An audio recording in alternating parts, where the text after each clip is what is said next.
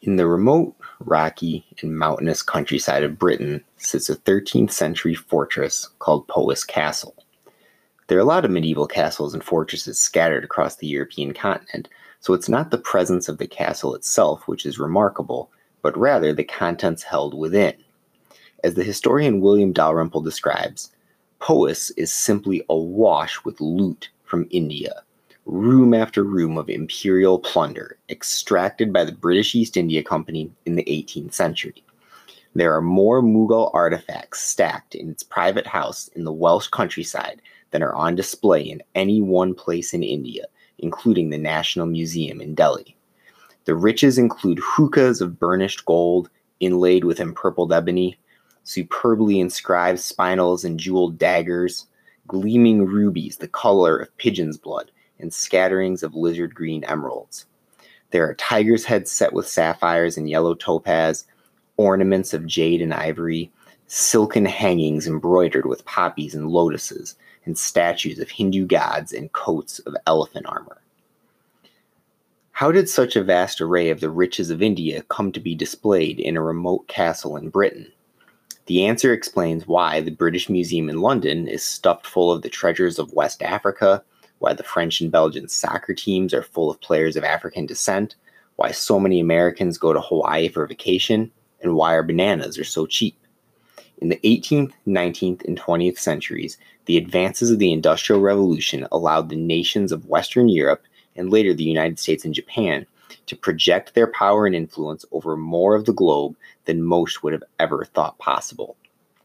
This new wave of imperialism would dramatically reshape the continents of, Af- of Asia and Africa, as well as give birth to a wide range of evil philosophies that imperialists would utilize to justify their plunder.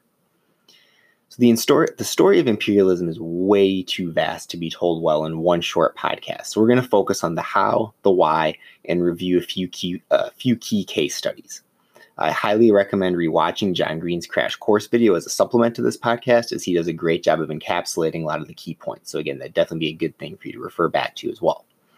So, first, the how. Back in period two, so 1450 to 1750, Europeans were pretty successful in their attempted conquests of lands in the Americas. The combination of steel weapons, gunpowder, horses, and well above all else, disease proved overwhelming against American opposition. However, Europeans were much less successful in their attempts to conquer the people of Africa and Asia. In these lands, Europeans had no discernible technological advantage, and they died frequently from disease themselves. Uh, they also faced opposition from powerful states and empires. You want to think about the Mughal Empire, uh, Osei Tutu, and Queen Njinga. So, they're facing a lot of really strong opposition. Thus, Europeans were only able to establish a few strategically located trading posts along the coasts of Africa and Asia and throughout the Indian Ocean. But in the middle of the 18th century, the Industrial Revolution began to change everything. And all of a sudden, the nations of Western Europe possessed the tools to renew their imperial ambitions. Steamboats and later railways allowed them to move more easily beyond coastal areas of Africa and Asia, and new medicines like quinine gave them increased protection against disease. New military weapons, such as the breech loading rifle and later the Maxim machine gun, gave Europeans unprecedented military power. So there's your how. Now let's look at the why. The most obvious answer is resources. African and Asian lands possessed a huge variety of natural resources, including but definitely not limited to cotton, spices, timber, ivory, rubber, palm oil, tea, salt, cobalt, gold, diamonds, the list goes on. Many of these resources were crucial in assisting industrial production back in Europe. Additionally, rising nationalism played a big role. Countries sought to collect colonies as a way of asserting their nation's greatness, and colonial conquests were generally very popular with the public. Who can ever forget the uh, British children's book that stated, C is for colonies, rightly we boast that of all the great nations, Great Britain has most. As conquest continued, Europeans sought to justify imperialism with bogus fake scientific philosophy such as social Darwinism, which basically stated that nature dictated that industrialized nations were naturally destined to conquer non industrialized ones. Europeans also spoke of a civilizing mission. basically, that it was their duty to bring European Christian ways to more quote unquote undeveloped people of the world. This idea is best encapsulated by the British writer Rudyard Kipling, who's most well known for writing the Jungle Book, uh, but he wrote a famous poem called The White Man's Burden. Uh, and in this poem, he urges the United States, an ascendant imperial power, to assume colonial control over the Philippines. So, this is a strange concept when one considers that many of the societies suffering from imperial conquerors had long and distinguished histories of scientific, mathematic, literary, and other forms of cultural development. But again, that's why we call it a bogus theory, because it's fake. Imperialism took many forms. The aforementioned British conquest of India was carried out over a period of over a century and mostly not by the British government, but rather the British East India Company, a joint stock company which built up its own private army in India. Eventually, rampant misgovernment by the company led to a huge revolt, and the British government took control and established the British Raj, or the British rule, in India, which would last until 1947. Similarly, the Dutch East India Company colonized Indonesia and other regions in Southeast Asia before finally ceding control to the government of the Netherlands. Imperialism in Africa began to occur a bit later than it did in Asia, but when it did, it happened at a tremendous pace. The Berlin Conference of 1885, to which no Africans were invited, led to the disgustingly titled Scramble for Africa, in which almost all of Africa was colonized. Perhaps the most brutal case was that of the Congo, where Belgium's King Leopold established a vast personal colony that was essentially made into a giant rubber plantation.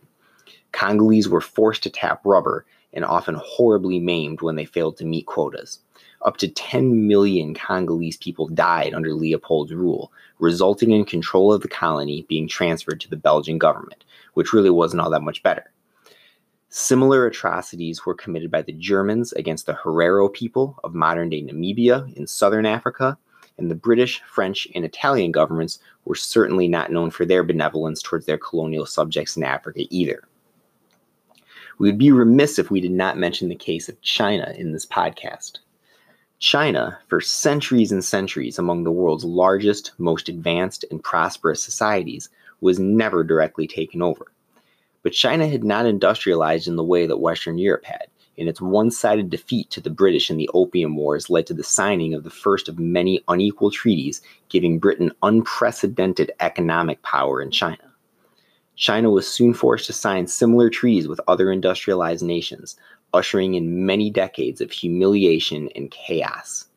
The Taiping Rebellion and Boxer Rebellion dramatically weakened the Qing dynasty, and by 1911 it collapsed, ending 2,000 years of dynastic rule in China. Imperialism was also accomplished through economic means.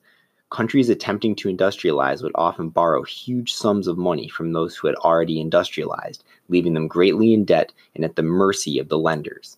This was the case with Egypt, and by the 1880s, Egypt was basically under Britain's economic control. This kind of business imperialism was also exercised outside of Africa and Asia, particularly with the developing nations of Latin America. And so that's important to point out is that even though most of this new imperialism is happening in Africa and Asia, there is still imperialism happening in other parts of the world as well, so particularly Latin America. British and American businesses invested heavily in Latin American nations and came to exercise a great deal of economic control there. So we don't want to forget about our huge transnational corporations that are becoming increasingly influential during this time period. And so in this part of the world, we're going to see like United Fruit and Dole uh, increasingly having a huge amount of economic power uh, in these developing parts of the Americas. When these nations tried to push back against foreign business investment, the big guns came out. The United States was particularly good at doing this in Central and South America, repeatedly intervening militarily in these regions in the early 20th century to make them quote unquote safe for American business. So this gives me a chance chance to insert a quote that I think really, really does a, a good job of giving us a sense of this business imperialism and summing up the extent to which countries like the United States and Britain were willing to go to protect their business interests.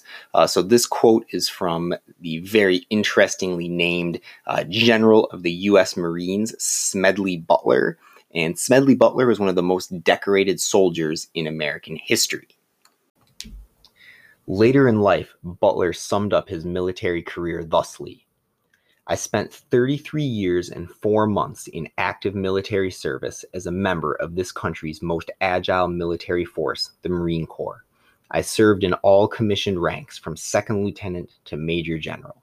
And during that period, I spent most of my time being a high class muscle man for big business, for Wall Street, and for the bankers. In short, I was a racketeer, a gangster for capitalism. I helped make Mexico, especially Tampico, safe for American oil interests in 1914. I helped make Haiti and Cuba a decent place for the National City Bank boys to collect revenues in. I helped in the raping of half a dozen Central American republics for the benefits of Wall Street. The record of racketeering is long, I helped purify Nicaragua for the International Banking House of Brown Brothers in 1909 to 1912. I brought light to the Dominican Republic for American sugar interests in 1916. In China, I helped to see to it that the Standard Oil Company went its way unmolested. During those years, I had, as the boys in the back room would say, a swell racket. Looking back on it, I feel that I could have given Al Capone a few hints. The best he could do was to operate his racket in three districts. I operated on three continents. As a result of this economic imperialism, many regions in Africa, Asia, and Latin America developed export economies which were dependent on the sale of valuable natural resources and raw materials to more industrialized lands. These regions were then dependent on buying more expensive finished goods that had been made with these resources, which only served to continue the cycle of economic dependency.